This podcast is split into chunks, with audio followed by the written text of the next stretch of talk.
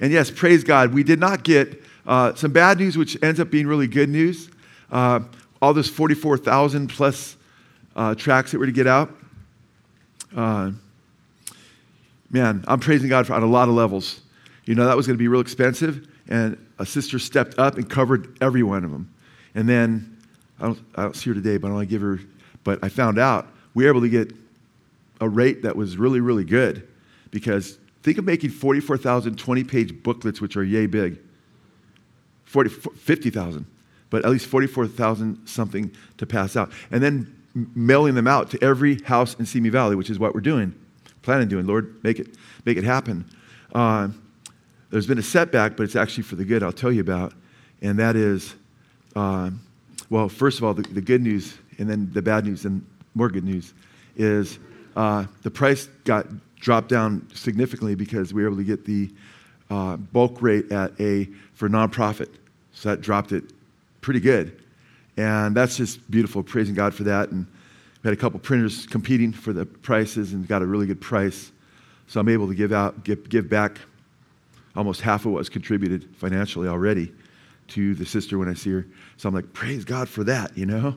Uh, that was, and what a huge contribution it was, though, to help everybody. I praise God when people step up, we all, we all put our foot forward in Christ, hopefully, and work together as a body, and that's how we get the gospel out. I want to thank the 80 plus people that came out yesterday to knock on doors. I mean, if you have a mega church and you say, let's go door to door witnessing, you, a lot of times I think they get you know, handful or two. I was like, wow, man. It was, and then the night before that, we had several people that came in stuffed bags, you know? And, and if they didn't show up and do that, I mean, these things need to happen. We all work together as a body, amen? It was just really, really beautiful. A lot of us had really good conversations. Went to my house later, and we just uh, had a really good uh, banquet, you might call it, a good time. Everybody sharing their stories and just uh, fellowshipping over barbecue and stuff that people brought. So we had a great time. But there'll be other times like that. And everybody's contributing. If you're praying, you're contributing. You might not be able to make either of those days, but you're praying, Lord, use them, open hearts. The Bible says the effective prayer of a righteous man, or, or the fervent prayer of a righteous man, is, is very effective. Amen? So these are all, we all play a part. So I just want to thank you guys for stepping up. I was very happy with the fellowship and just seeing, wow, so many people witnessing for the first times and just all stoked and excited afterwards, like, wow. And then this, I said this, and then they said that, and, and praise the Lord. Well, the cool thing is, is we got 44,000 going out, everyone to Simi. And uh, did anybody come? Did anybody get that? Did anybody knock on your door yesterday? Just raise your hand real quick if we knocked on your door. Well, praise the Lord. Thanks for coming, dude. Amen. Right on, man. Okay. What we typically do at this point, I feel bad because it's just, I feel bad about this, but we get, a, everybody form your lines to give him a hug. No, I'm just kidding, man. we would not do that to you, but you will get a hug, man. You get a hug from me right now. Praise God. Thanks for coming, man. Uh, and, but when we get the 44,000 out, be prepared, you know? But, uh, you know, Jesus talks about when just one person, you know, responds to him, right? The angels rejoice. So you're causing a party in heaven, man, just being here. That's awesome. Praise God. So we hit just a fraction of people. I don't know, we hit just, how many houses? We hit a few hundred, three, three, four hundred houses, you know. We're going to be able to hit 44,000 with these really cool booklets, you know. And uh, the Lord is so good, you guys. And uh, so the good news was, again, that, you know, uh, the price was radically reduced. And uh, the other thing was, the other, you know, the bad news was the printer broke, you know, that, that was supposed to be, you know, mailing these out or giving them to us. I wanted, we knew we were going to get all of them done in time for the mail out, but the mail out, we're not going to do all in one day. We put 44,000 homes in one day, you know. Our building is probably not big enough, maybe, for the visitors that might come, they want to reach out to. But we're going to probably put out, do it in quarters 15,000, then the next week 15,000, the next week 14,000, whatever. Something like that, just kind of staggered a little bit, right? but we were supposed to get those booklets and they didn't show up. And they were supposed to show up. We had plenty of time. And they said, Oh, our printer broke. You know? And they said, A hurricane came. And I'm like, The hurricane was is today. No, they didn't say that. They just said their printer broke. And, you know, hopefully that's what happened. But, uh, but we'll get the uh, uh, 50,000 coming pretty soon. And that means you got the 44,000 mailers, but you also have 5,000 or so that we can use now to witness and street witness. Amen. And they're very powerful tracks. I mean, they're in your. They're like people grab them and read them very often. So, all right. Uh, Time to get in the Word, amen? All right, take your Bibles and turn to Luke chapter 4. And I just pray that God opens your heart and speaks to you. Uh, we believe strongly in God's providence that, you know, there aren't accidents in the kingdom of God. And He has us in different places at different times. And He has His Word, and He speaks to us through His Word. And uh, I've done a whole series, uh, the last, you know, God's power tools, amen, on sharing the gospel and so forth. And now I'm doing a little series over the next few weeks or so, uh, next three, four weeks, about how God sets us free. Because our theme is setting the captives free. And each of us, every single person here, has the same problem. We all know deep down we're guilty. We all know that we, we need help. And we all, people deal with a sense of guilt. Some people try to destroy it with uh, philosophies where they try to explain their guilt away. Uh, doesn't take it really away. You, you might not feel guilty. You might deny gravity and jump off a building, but gravity's still there. Some use drugs and alcohol or what have you to just assuage their, assuage their guilt and so forth. Uh, but we're all, we're, all, we're, all, we're all guilty. But the good news is that God has an answer for that. Amen?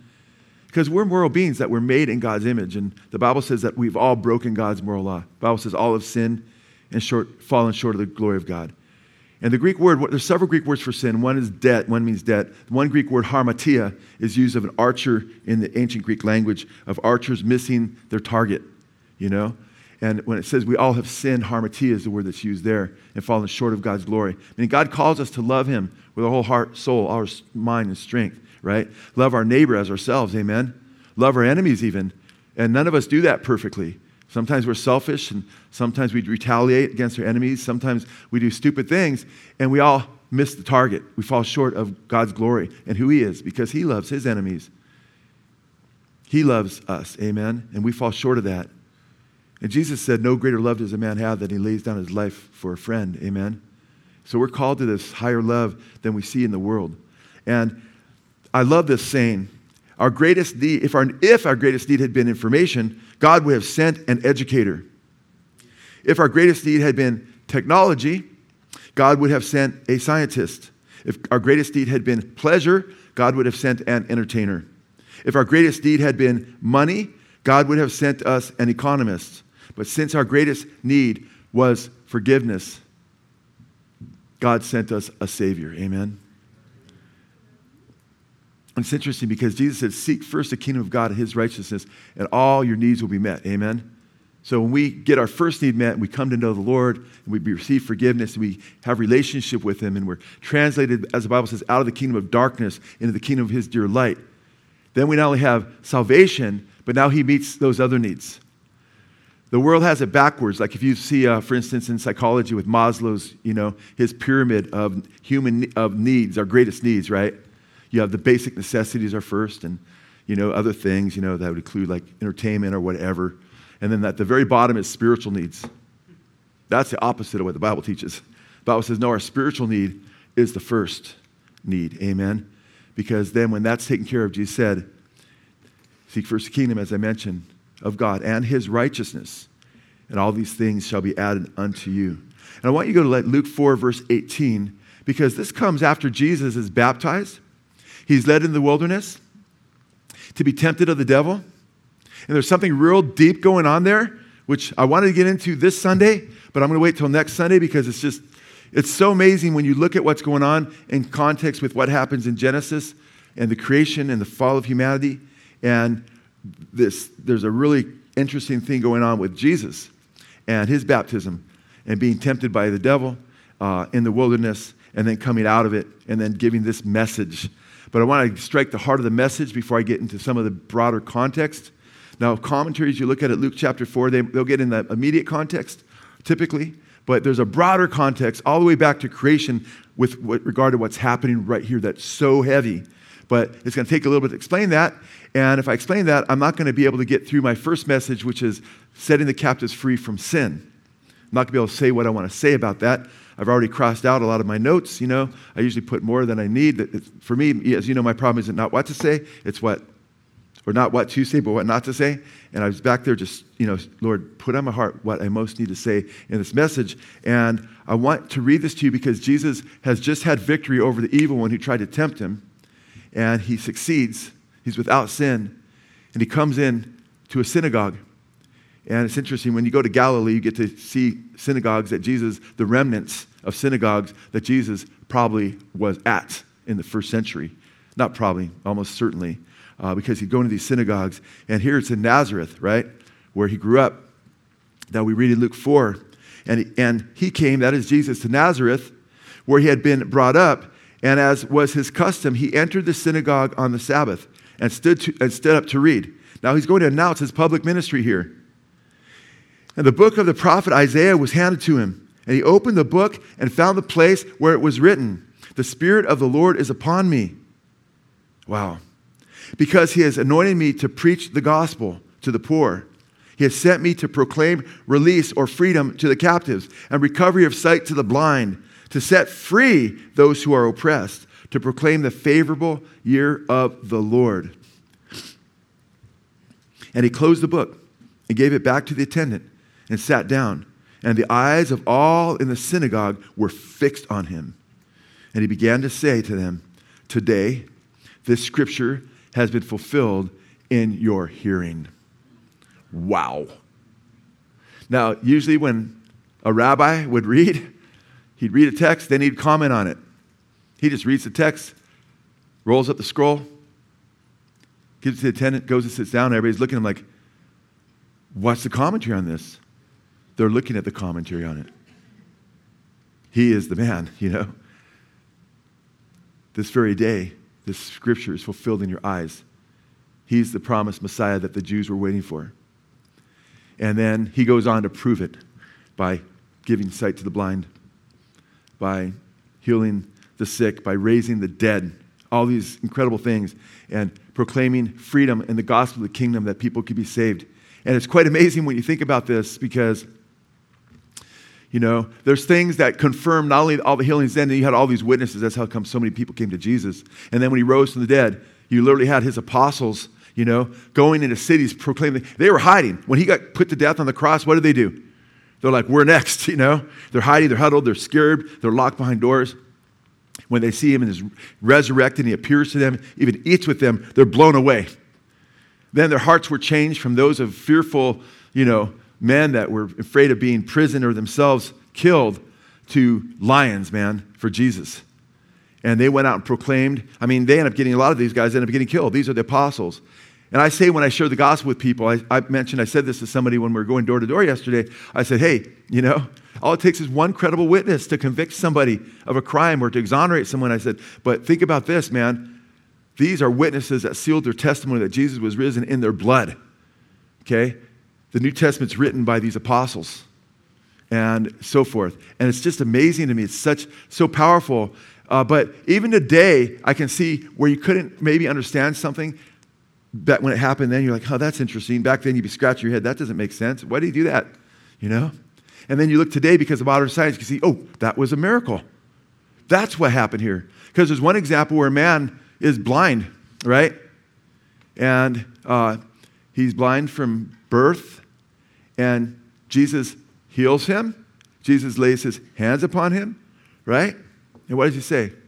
He tells, he, it's a long story, and I didn't even have this in my notes, so I better say it quick because I got, I, I'm trying to get done on time, right? Anyways, he heals the guy, and the guy can see now, right? But he takes the guy aside before he heals him. You don't typically see Jesus do that because they're in a crowd. He takes him aside, he heals his eyes. But the guy can see, but everything is kind of wonk, you know, wonky because it looks like trees walking because he can't make out details.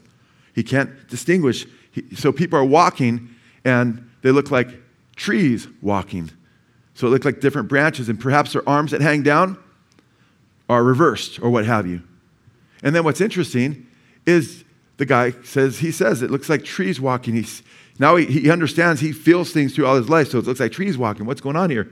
But he can see, so he's thankful, I'm sure, to a degree. He's like, this is a little confusing. And what does Jesus do? He heals him again, a second time. And now everything is cleared up. Wow. Everything's crisp and clean and so forth. In those days, they wouldn't have a clue what that would, how, you know, what happened there? How did that happen? You know, today, maybe uh, if we don't really think it through scientifically, we might think if you play a lot of video games, you might think back in the day anyway, or his power bar was low when he did the first healing. Then he got recharged. But that's not what's happening there, guys. What's happening there is Jesus is doing something for us. So today, we can say, wow. Because you know what we found out in recent history? Because now they're able to heal people with certain blind conditions. You know that. There's certain people that are blind and when they're blind from a young age, from birth, for instance, and they can put a solution in their eyes where they can see. But guess what? Even though they can see, guess what? It's a dissociative disorder. Things don't make sense because things because the brain has never processed vision and it's too late for them to process vision so they can see things. I read about a guy, uh, it's in a book actually, I think his wife was talking about it. He goes to therapy because he'll see a cat and the tail is on the other side of the cat, you know? And different parts of the cat are different places. So he goes to therapy to understand what part goes where so he can see properly. It's pretty cool.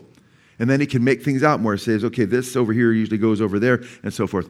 This guy was healed, and his eyes are open, but guess what? Since birth, his eyes were working, but what wasn't working? The brain. So the first time Jesus healed his eyes, the second time Jesus healed his brain. And that would make no sense in those days, but it makes perfect sense now. Now science can look back and say, wow, you, can, you trip out on that.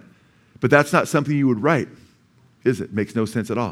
In fact, why would you write something that makes Jesus actually look weak, right? They only has enough power to heal the eyes, just, just heal the guy a little bit. But it's not, he's not showing as being weak, it's showing that he healed this guy in stages. And I believe that was for us, so we can be Wow, that's amazing. I love those, those things that just, you know, God throws us these zingers, you know.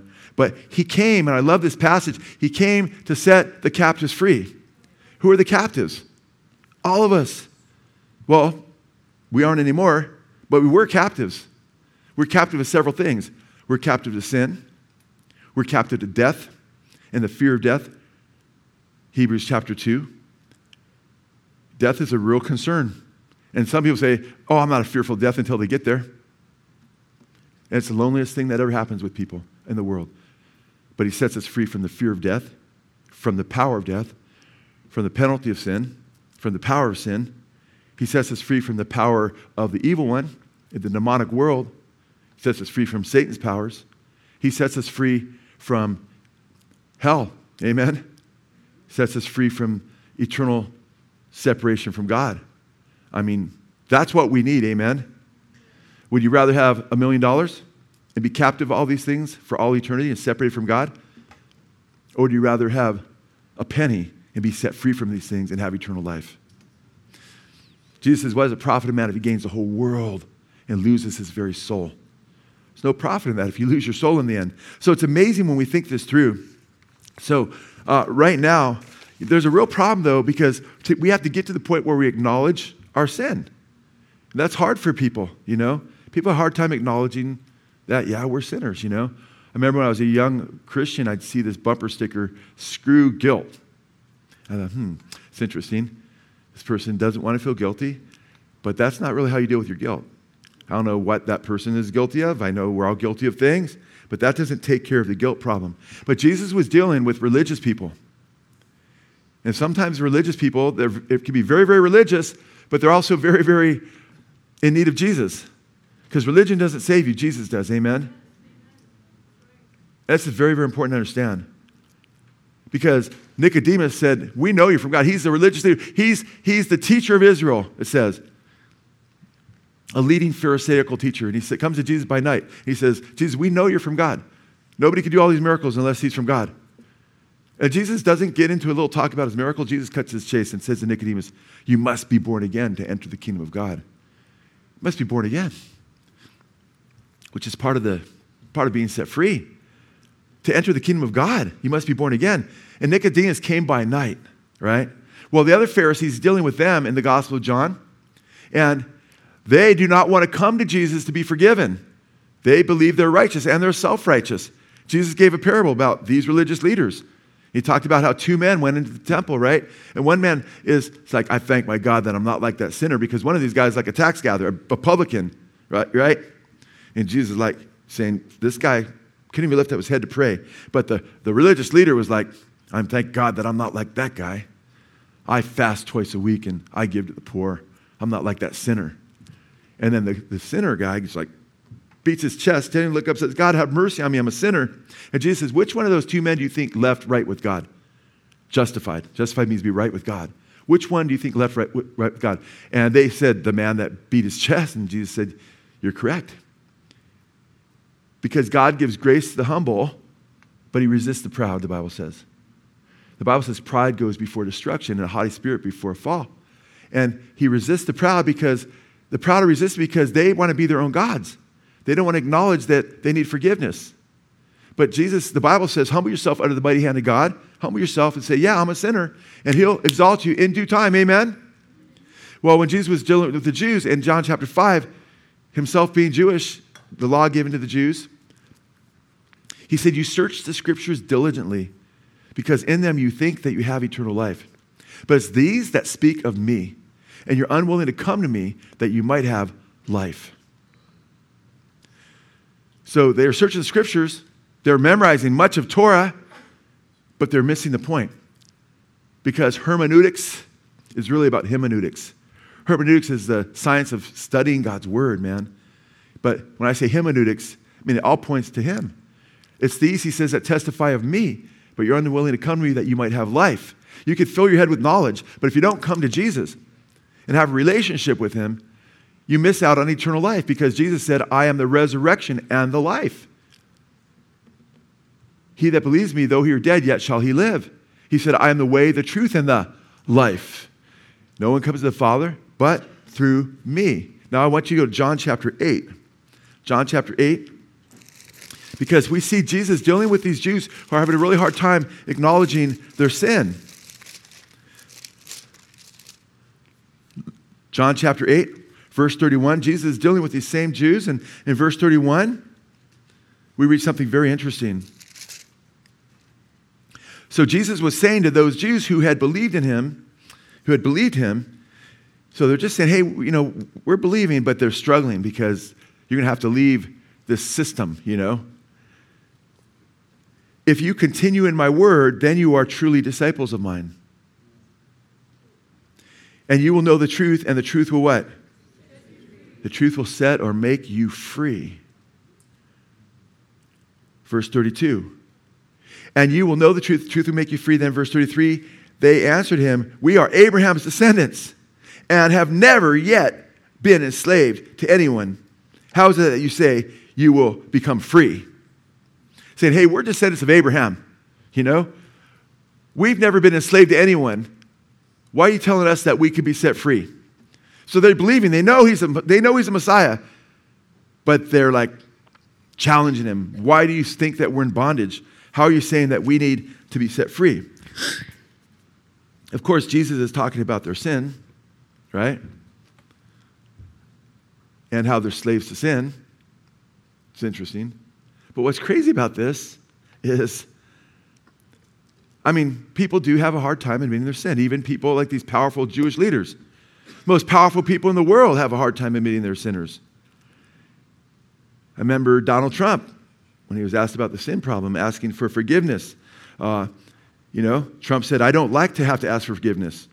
Why do I have to repent or ask for forgiveness uh, if I'm not making mistakes? I work hard, I'm an honorable person, you know? That got big news, you know? because he was trying to court the evangelicals to get their vote, you know? And uh, supposedly, you know, he's changed his ways and now acknowledges um, on, on Christmas, at the end of his, uh, you know, four years, uh, he and his wife stood before a Christmas tree and said that he'd embraced Jesus Christ as a Savior, you know? Uh, do you, you think Trump, I don't know exactly what to think about Trump in his heart, you know? But I do know the statement he made, and, and hopefully, hopefully he's coming to know Jesus, right? Pray for him. Politicians are politicians, though, so I'm a skeptical on everybody. You know, it's political, but but uh, but Biden, there's a guy that's sinless, sinless, never lies. You know, no, I'm just kidding. Uh, I was just reading an article in the New York Post. I'll offend Democrats and Republicans. It's okay. It's all about being a Christian and knowing Jesus. Amen. Uh, just came out. The New York Post just read came out weeks ago. Uh, oh, one article, I'm not even going to read to you. The article was uh, titled, uh, it was because he's got a problem with line. One article is, is entitled President Biden, Liar in Chief, you know, because he just has a, you know, he's made up all these stories, you know. Not like Al Gore. He didn't say like he, the movie Love Story was all about him and that he invented the internet. I remember Al Gore was saying that, you know. But uh, it's like, what's with these guys? But they just get a pass, you know. And everyone wants to look at the guy in the other party. That's why I look at both parties. We all got problems, man. The answer is Christ. You know, not, put, the Bible says, do not put your trust in man. Cursed are those who put their trust in man. Man's not going to deliver you. We didn't, that's why we didn't get a scientist. We didn't get an entertainer. That's why we did get, or economist even. We got Jesus, man. To, and he's the one that came to save. What's interesting, yeah, the New York Post set up Joe Biden just recently, but this is no shock. The president lies about everything that could inc- inconvenience him. Asked point blank if he'd lied to the American people about never, ever speaking to Hunter about business, he barked no. This lie about a lie, as Joe likes to say, is total malarkey. He lies about having cut the deficit to 1.7 trillion when his big spending policies increased it. The border is much better than y'all expected, he says. Give us a break, right? It's like, okay, can't make this stuff up. But you know what? Our hope isn't to be in these men, right? You know? Our hope is to be in the Lord. But the Bible says it's not just those guys. The Bible says all have sinned and fallen short of the glory of God. You know what the word all means in the Greek right there? All. Amen. We're all sinners, man. We all need Jesus. Amen. And praise God, we have him. Praise God, he's changed our lives and, and, and he's transforming us. And praise the Lord, he's given us new hearts, if you know him, right? And he's giving you a heart of love now where you want to obey him. You want to keep his commandments. Not perfect, but you're not the person you were before Christ because he transforms us, he changes us. And you know what's really crazy about what they answer? Uh, they say, they say to Jesus, when he says, the truth will set you free, he says, you know, they say, how can you say this to us? We have never been in bondage to any man. That's crazy, man. Think about it. I mean, do they forget the around 400 years or so where they were enslaved to the Egyptians? Remember that? And they were making bricks and their, their fingers, and they, the Pharaoh took the straw away, make it even harder, you know? And they were just dying in the heat and so forth. Did they forget that? Or in the book of, you've read through the book of Judges? You need to read through the book of Judges, man. There's like a 305 period time there, years, 305 years. And they're in like captivity to the Moabites, to Edomites, to the Midianites, to the Philistines, to like seven different times they go into captivity.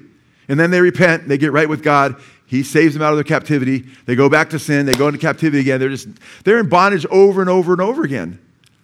You know, how about the Assyrians? I mean, they're in bondage. The Assyrians came in 722 BC. They were a brutal people. No wonder, no, no wonder Jonah did not want to go share the good news with them that they could repent and be saved because they were brutally taught. I mean, brutally treated by the Assyrians. Uh, I mean, so a lot of people are like, why is Jonah, take, Jonah taking a, a ship to Tarshish instead of Nineveh when God said, go to Nineveh and tell them to repent, right?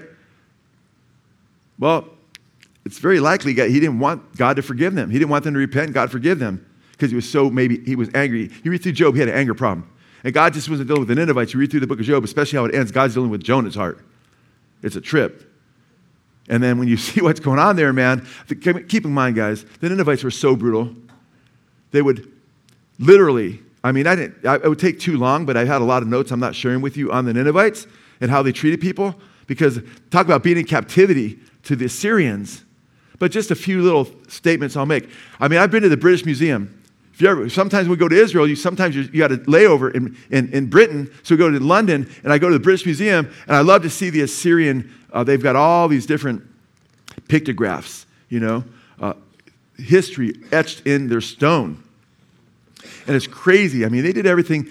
Uh, they even bragged about it. The king has a monument where he brags about how we've stacked, they'd stack them into pyramids, the skulls of people that they butchered, you know, and they'd stack all these skulls of pyramids before, in front of their, pal- in front of their city gates to terrorize the hearts of those who would consider going in.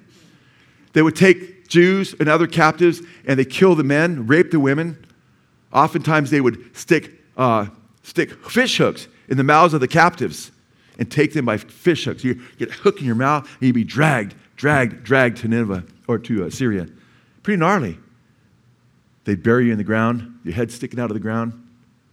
In the desert heat, wild animals come get you.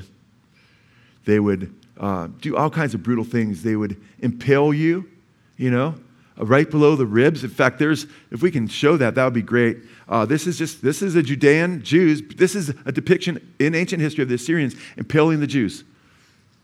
And they'd stick you up, man, like banners, right through, you know, under the ribs, through the back of the head, and so forth, or the back of the, the back. And this is history, guys. This is ancient history. That's what I love about the Bible, man. You can just go and see the archaeology that shows what happened, you know. It's a trip. And it's crazy because, yeah, we don't have to keep that up there long. We're going to have some people going to eat lunch later, you know.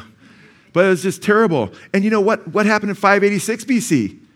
After they were captive to the Assyrians, later the southern kingdom was captive to the Babylonians in the Babylonian Empire. But they're saying, We've never been in bondage to anybody. How can you say we need to be set free? It's like, well, maybe they're speaking of just themselves. They're thinking, they're forgetting all their history. But wait a minute, they're in bondage right then. What empire rules over them? Rome, Rome with Pax Romana, Roman peace. They took over the known world. You know, they couldn't take over certain areas like Germania and certain, but they took over pretty much the, the known civilized world. And it's really crazy. Now, think about this, man. They're totally denying reality. But Jesus doesn't say, let me give you a history lesson, guys. And by the way, who are you paying taxes to? You're paying taxes to Caesar right now, right? He doesn't give them that history lesson. He says, he lets them know that they're captive to sin. But what happens is sin blinds us, man. Sin has a way of blinding people. I remember before I was a Christian, man, I was sex, drugs, rock and roll. Somebody told me I was a sinner. I'd, nobody witnessed to me and told me I was a sinner, but I would have denied it, you know. I've been doing a Joe Biden or Donald Trump when he denied being making mistakes. I'll admit I made mistakes, but I didn't. I just, just kind of you know, as the Bible talks about in Romans 1, that even though God's made evident the fact that He's created everything, that He exists, He's revealed in us, and there's a witness that it's, the universe is so beyond us, there's something bigger than us, there's so much design in nature. It says they suppress the knowledge of the truth. I was one of those guys suppressing the knowledge of God, holding it down. So I didn't have to be accountable to Him, and I could be my own God. That's, that was the deal. But we have such a hard time admitting that we're sinners. I mean, I was a drunk. You know, if you told me I was a drunk, I'd say, no, I just like to party. If you called me a fornicator, an adulterer, anything like that, I'd say, no, it's just sex. If you call, you know, how many people have addictions but won't admit that they're addicted? How many people are drunks but won't admit they're, you know, have a problem? That's how it is with sin in general. And when a lot of times when we when we fall short in the and it's human nature, we what? Point to somebody else. Oh, they did this, or you did that. We're pointing at them, and we got three fingers pointing back at us. We're guilty, man. we are guilty of, everyone's guilty of sin. And you see that from the get go. Remember Adam and Eve, first human beings. The, uh, science now shows that we're all related. You know, we know that, right? The, we started somewhere, right? And uh, the first human beings, I mean, what did, what, did, what did Adam say? You know? He blamed it on Eve and kind of God. He said, It's the woman, because she gave him the fruit. It's the woman you gave me. right away, you're seeing fallen human nature. Adam, you know, and God's like, or Adam's, it's the woman you gave me. Didn't want to take responsibility, right? And then Eve, when she's dealt with, the serpent, you know, deceived me. It was a serpent. My favorite excuse in the Bible is not those two, those are powerful, is Aaron's. Aaron, I mean, Moses, God delivers them from Egypt with his strong arm. He delivers them with power, and he brings them uh, to the, you know, Red Sea, splits the Red Sea, does all this wonderful stuff. They get out. Now he's at Mount Sinai, and he goes up the mount to receive the Ten Commandments. And while he's there, it says he delayed his coming for some time, his return, which is a picture of Jesus' second coming, by the way. Because it says, many will say, my Lord delays his coming, and they'll be given over to drunkenness and beating their maidservants and violence and so forth. That's what's happening right now.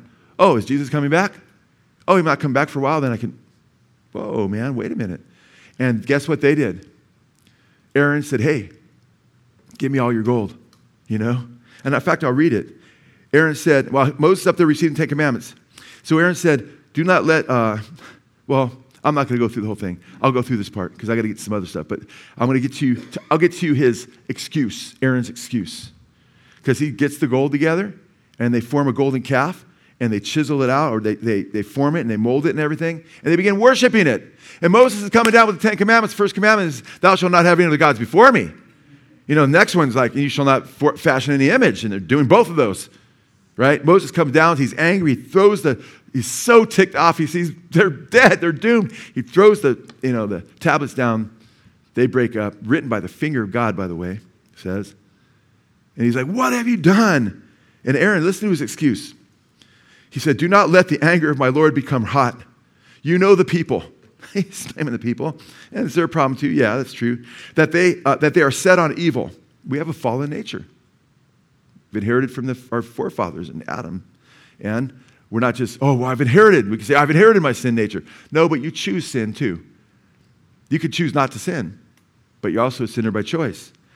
Aaron says, For they said to me, Make us gods that uh, shall go before us. For this Moses, the man who brought us up out of the land of Egypt, there's that little excuse. There's Moses, the one who brought us out of Egypt. He put us in this position.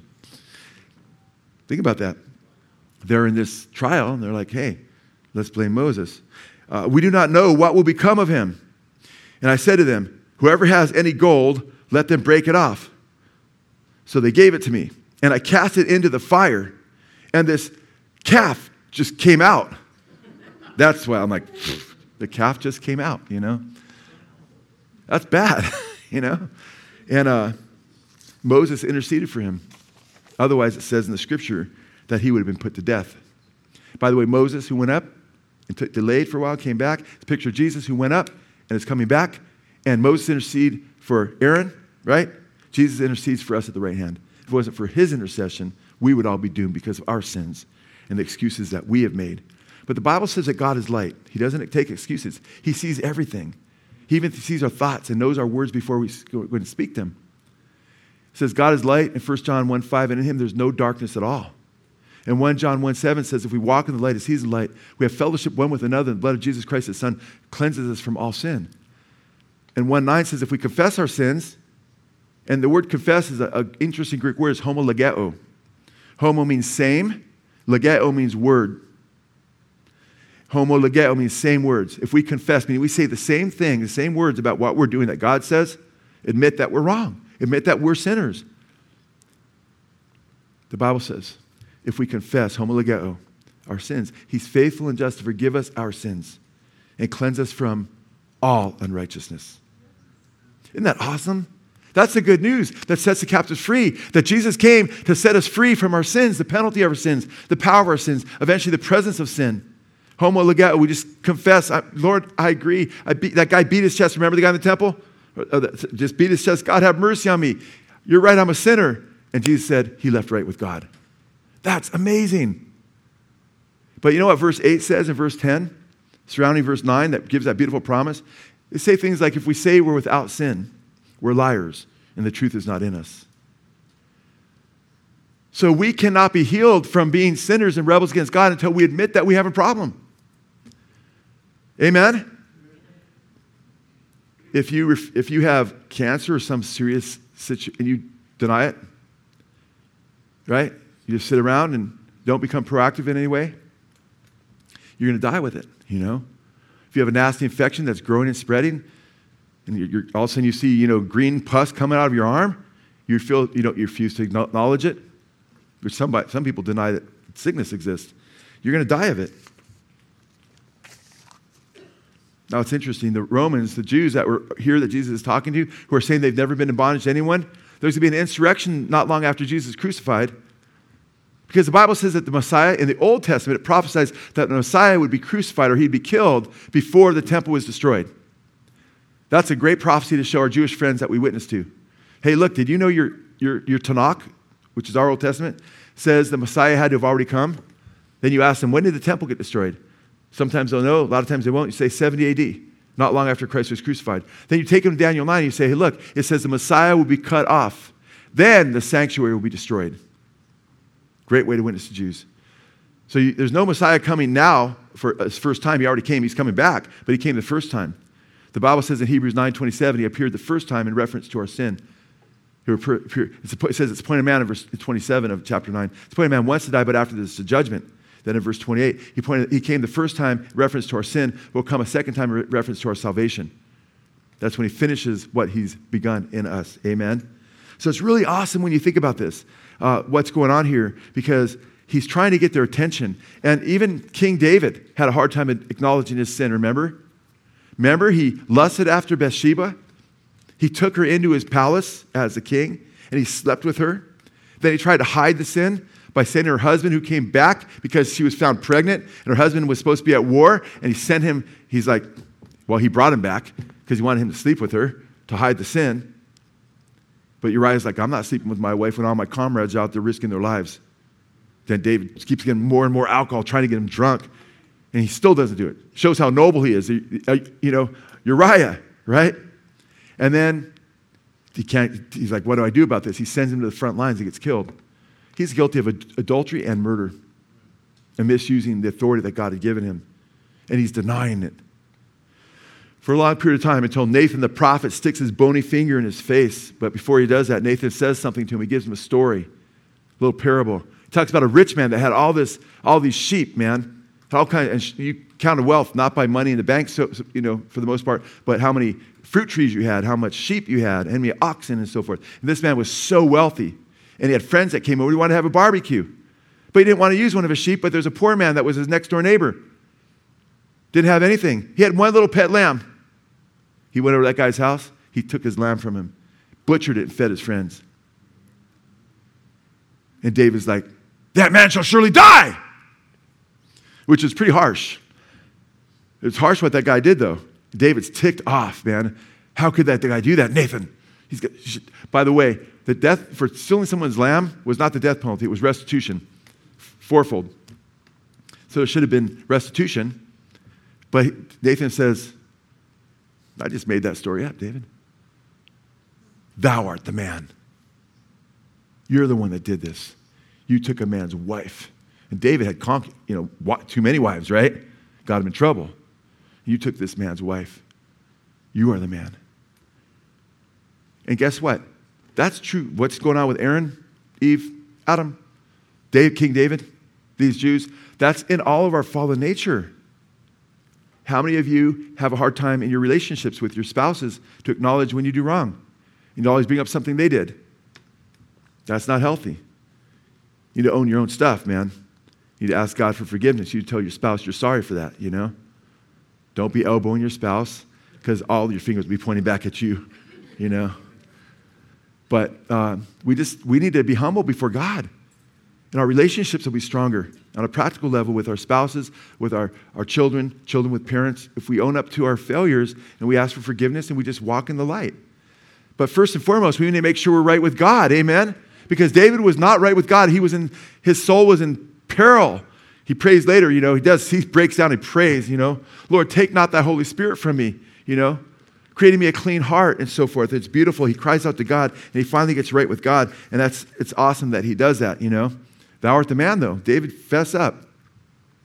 I go to the airport a lot because we travel a lot off and on.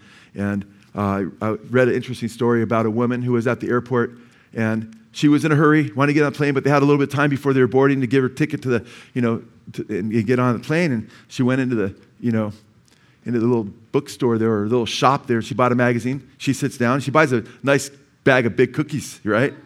And she sits down and she's sitting there and she's looking at her magazine, and a guy sits next to her. There's one seat in the middle. And then all of a sudden, she sees this guy reach down into the bag and grab a cookie of her. You know, she's like, he's taking my cookie. He sees her cookie. And she's like, upset, like, what's he doing? And then she just like, she doesn't know what she, to do, you know. She wants, I put, that's my chair in the middle. Well, it's not my chair, but that's where my bag is. I don't want to pick up my bag. I want, that's where I'm eating my cookies. I'm all comfortable. And I want somebody else to sit here, whatever she's thinking. And then she just says, she sticks her hand in the jar, looks at him with kind of a snark and just grabs it and eats it in front of him. Just starts eating. And she's like, hopefully he gets it. A few sec- little time goes by, he grabs another cookie and eats it. And he's kind of smiling, you know. And she's like, and she's angry. She does it again, you know. She chomps it down. She goes, this guy is rude. You know, he has no couth. He's a th- cookie thief, man. You know, what a, you know. And then he, he takes another one. And now there's only one left. And he grabs the last one. He's got kind of a sheepish, sheepish smile, and he breaks it in half and goes like this, offers her hand. And she's like, and she grabs it out of his hand and eats it. She's so ticked off. So she gets up and it's time to board, and she opens her purse to, you know, get, the, get her ticket, you know, and she sees her full bag of cookies. She was eating his cookies, okay? thou art the man, or in her case, thou art the ma'am, you know. And guys, guess what? We're all guilty, okay? We're all guilty. And the first step to recognizing that we need to be set free is to recognize that we're bound. And I remember uh, a story I read in the paper years ago when we used to read newspapers before the internet. And it was a seagull. Everybody's trying to hunt the seagull down and, and catch it because it got his, you know, you know, those six packs of beer or six packs of Coca Cola or whatever it is, the little plastic wraps that hold each of the six, it had it stuck around its beak and it couldn't open its beak to eat. It's flying all around. And the authorities were chasing it, trying to wait till it landed. When it landed, tried, and they tried to capture it. They could never capture it, it just died. And everybody wanted to set it free. And that's how it is with people with God. He's chasing us because he loves us. Jesus said the Father did not send the Son into the world to condemn the world, but the world through him may be saved. Amen? He's coming to save us. But we run because, well, I'm, I'm guilty. And I want to acknowledge it and I want to run and just live my life, be my own God. But the Bible says if we love darkness more than light, you know, we refuse to come to the light lest our deeds be exposed, and we can never be forgiven. And that's serious stuff. So we need to acknowledge our sin. Look at what Jesus goes on to say in verse 34. We left off, we read verses 31 through 33. Now look at John chapter 8, verse 34. Jesus answered them, He said, Truly, truly, I say to you, everyone who commits sin is the slave of sin. The slave does not remain in the house forever, the son does remain forever. So if the son makes you free, you will be free indeed. Wow, I love that, man. I love that. You'll be free indeed. Sin is nasty, man. It blinds us, you know, it binds us. Remember Samson? He thought he was invincible, man. He thought he could do whatever he want. And he still failed and fell short, but wouldn't acknowledge it. You know, he was a Nazarite. If you, want, if you don't know about Samson, go ahead and read uh, Judges chapter 4, 5, and 6, and you'll know a lot about Samson and beyond that. But Samson was one of the judges, and he was a Nazarite. He took a Nazarite vow, and that meant no eating grapes, no wine, don't cut your hair, and don't touch carcasses. Guess what? He blew it in all those areas, at least two out of three, maybe three. We know he went to parties with the Philistines hanging out with people that were a bad influence on him. So it's very likely that he was drinking wine. We know he touched a carcass because he took the honey out of a dead lion. And people think, how could Samson be so dumb to finally tell Delilah that the secret was in his long hair? And then she cuts it off, he loses his strength. The strength wasn't in his hair per se, per, specifically, but that was part of his vow. And that's the part he didn't broke yet. But he thought he was getting away with his sin. That's, I wasn't dumb, but he kind of was too, because he's thinking he's getting away with something he's not and then he gets a haircut, he loses power. And this is a very interesting verse. Listen to John 6:21, Judges 6:21. And the Pharisees seized him and gouged out his eyes and brought him down to Gaza and bound him with bronze shackles. And he ground the mill in the prison. So he'd be grinding the mill. He says, doesn't have the strength he once had, his, you know. But so he was first, he was blind. Then he was, after you get blinded, then comes the big bind. He was bound. That's what sin does. It takes you captive. But Jesus, thank God, came to set the captives free. Amen. And it's tr- a trip because when you think about it in Psalm chapter 19, listen how powerful God is. It says, The heavens are telling of the glory of God and their expanse is declaring the work of his hands. Day to day it pours forth speech, and night to night reveals knowledge. There is no speech nor where their words are not heard, nor, uh, or their voice is heard, and so forth. It talks about he created the heavens and the earth, you know, everything, right? But it's crazy because when you think of how powerful God is, it talks about he created these things with his fingers. It's using an expression that just took his fingers to create the universe. That blows me away, okay? It just blows me away. And when we read that, he creates everything with his finger. And it's interesting, in Exodus chapter 8, verses 16 through 19, he sets the Jews free and destroys their pursuing armies, the Egyptians. Again, he does this with his finger. Uh, Jesus says in Luke 11 20, But if I cast out demons with the finger of God, surely the kingdom of God has come to you. He just he has power. I love that, man. We think of some people think God and Satan are like dual opposites, you know, like there's this dualism, right? Like the yin and the yang, you know, Taoism and so forth. That's a lie. It's not like these equal powers. Satan's just a little angel compared to the big, awesome God. He's a powerful angel, more powerful than the other angels. But even when he's thrown in the pit, Jesus didn't even do that. Jesus has an angel do that. Read the book of Revelation. An angel throws him in the lake of fire. And then when he's in torment, the kings of the earth will say, This is the one that deceived us? He's weak like us. Only power he has is what God's given him. But so with his finger, Jesus cast out demons. I think that's really interesting. Uh, with his fingers, he creates the earth and the, the heavens. You know, the heavens are huge too. Think about it. I mean, I've said before, I love the, the, the, picture, to give this picture. The speed of light is fast, right? 186,000 miles a second. If you strap yourself on a beam of light and we're able to go that fast, you'd go around the earth seven times in one second. That's fast. Now, if you, you know how long it would take you to go across the universe? No, not the universe, just our galaxy. And there's at least two trillion galaxies in the known universe, they estimate. That's just the known universe. We don't know where it stops, right? So it's, it's probably way bigger than we even can comprehend. But if you just go through our galaxy, and I'm sorry, there's two trillion galaxies about, they estimate, and we're just in one galaxy, 100,000 light years across. If you went across our galaxy at that breakneck speed of seven times around the planet in one second, it would take you 100,000 years to go across the galaxy. That's a big God. I mean, think how Earth is huge, right? But 1.3 million Earths will fit inside our sun. Wow. Okay? I just think that's amazing.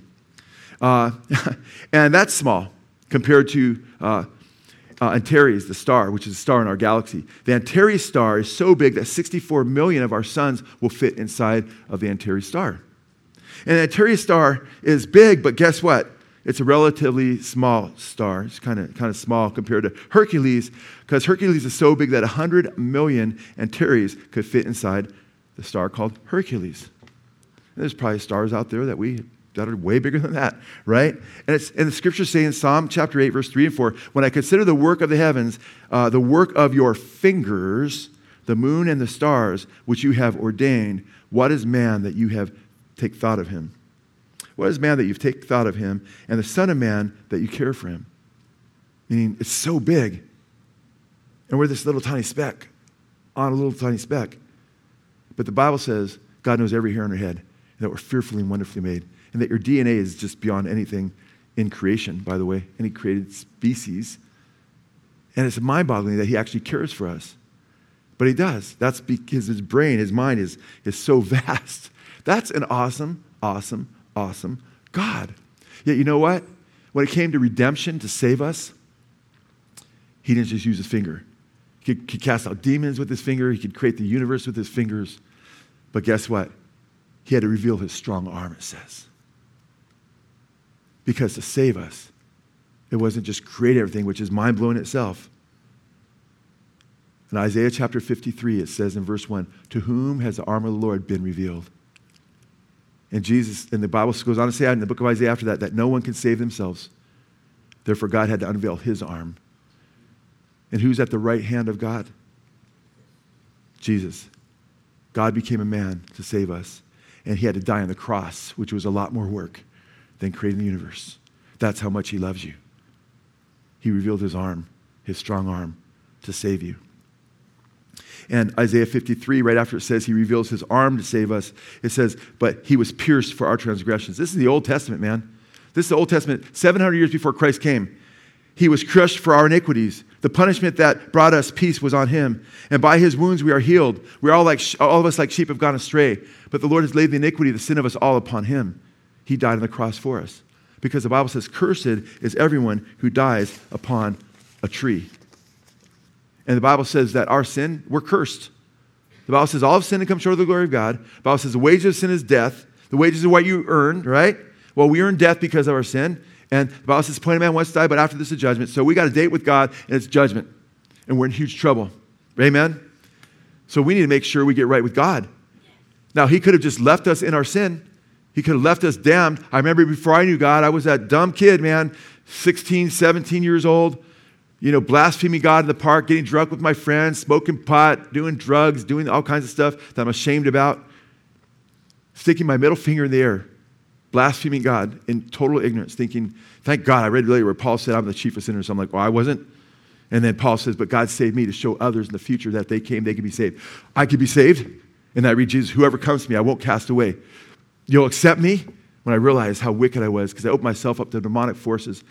I opened myself to occult powers. I didn't believe in God or Satan. Then I realized Satan was real, so I realized if there's an evil, these evil spirits are real that I've opened myself up to through my music and channeling lyrics and all the new age stuff I was into, man, there's got to be a God. So when I cried out to God two different times, He delivered me from my occult experiences, and I could never get delivered. I cried out both these times. He stopped me. He showed His gracious hand. He reached out His arm and plucked me out of the fire. Amen. And praise God, man. We got a bunch of firemen in this church. Um, you know, it's just amazing. But He's the ultimate fireman. Amen.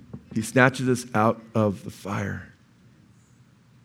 And He snatched me out of the fire and saved me by his grace. And I want to encourage you right now if you don't know the Lord Jesus Christ, man, he died to save you. The Bible says that we're all sinners, we're all sick. Isaiah 1 says the whole heart is sick and the whole heart faints. From the sole of the foot to the head, there is no soundness in it, but wounds. Why would you be beaten anymore? You know, why do you persist in your rebellion? Your whole head is injured, your whole heart is afflicted. The scriptures tell us that we're sick with sin.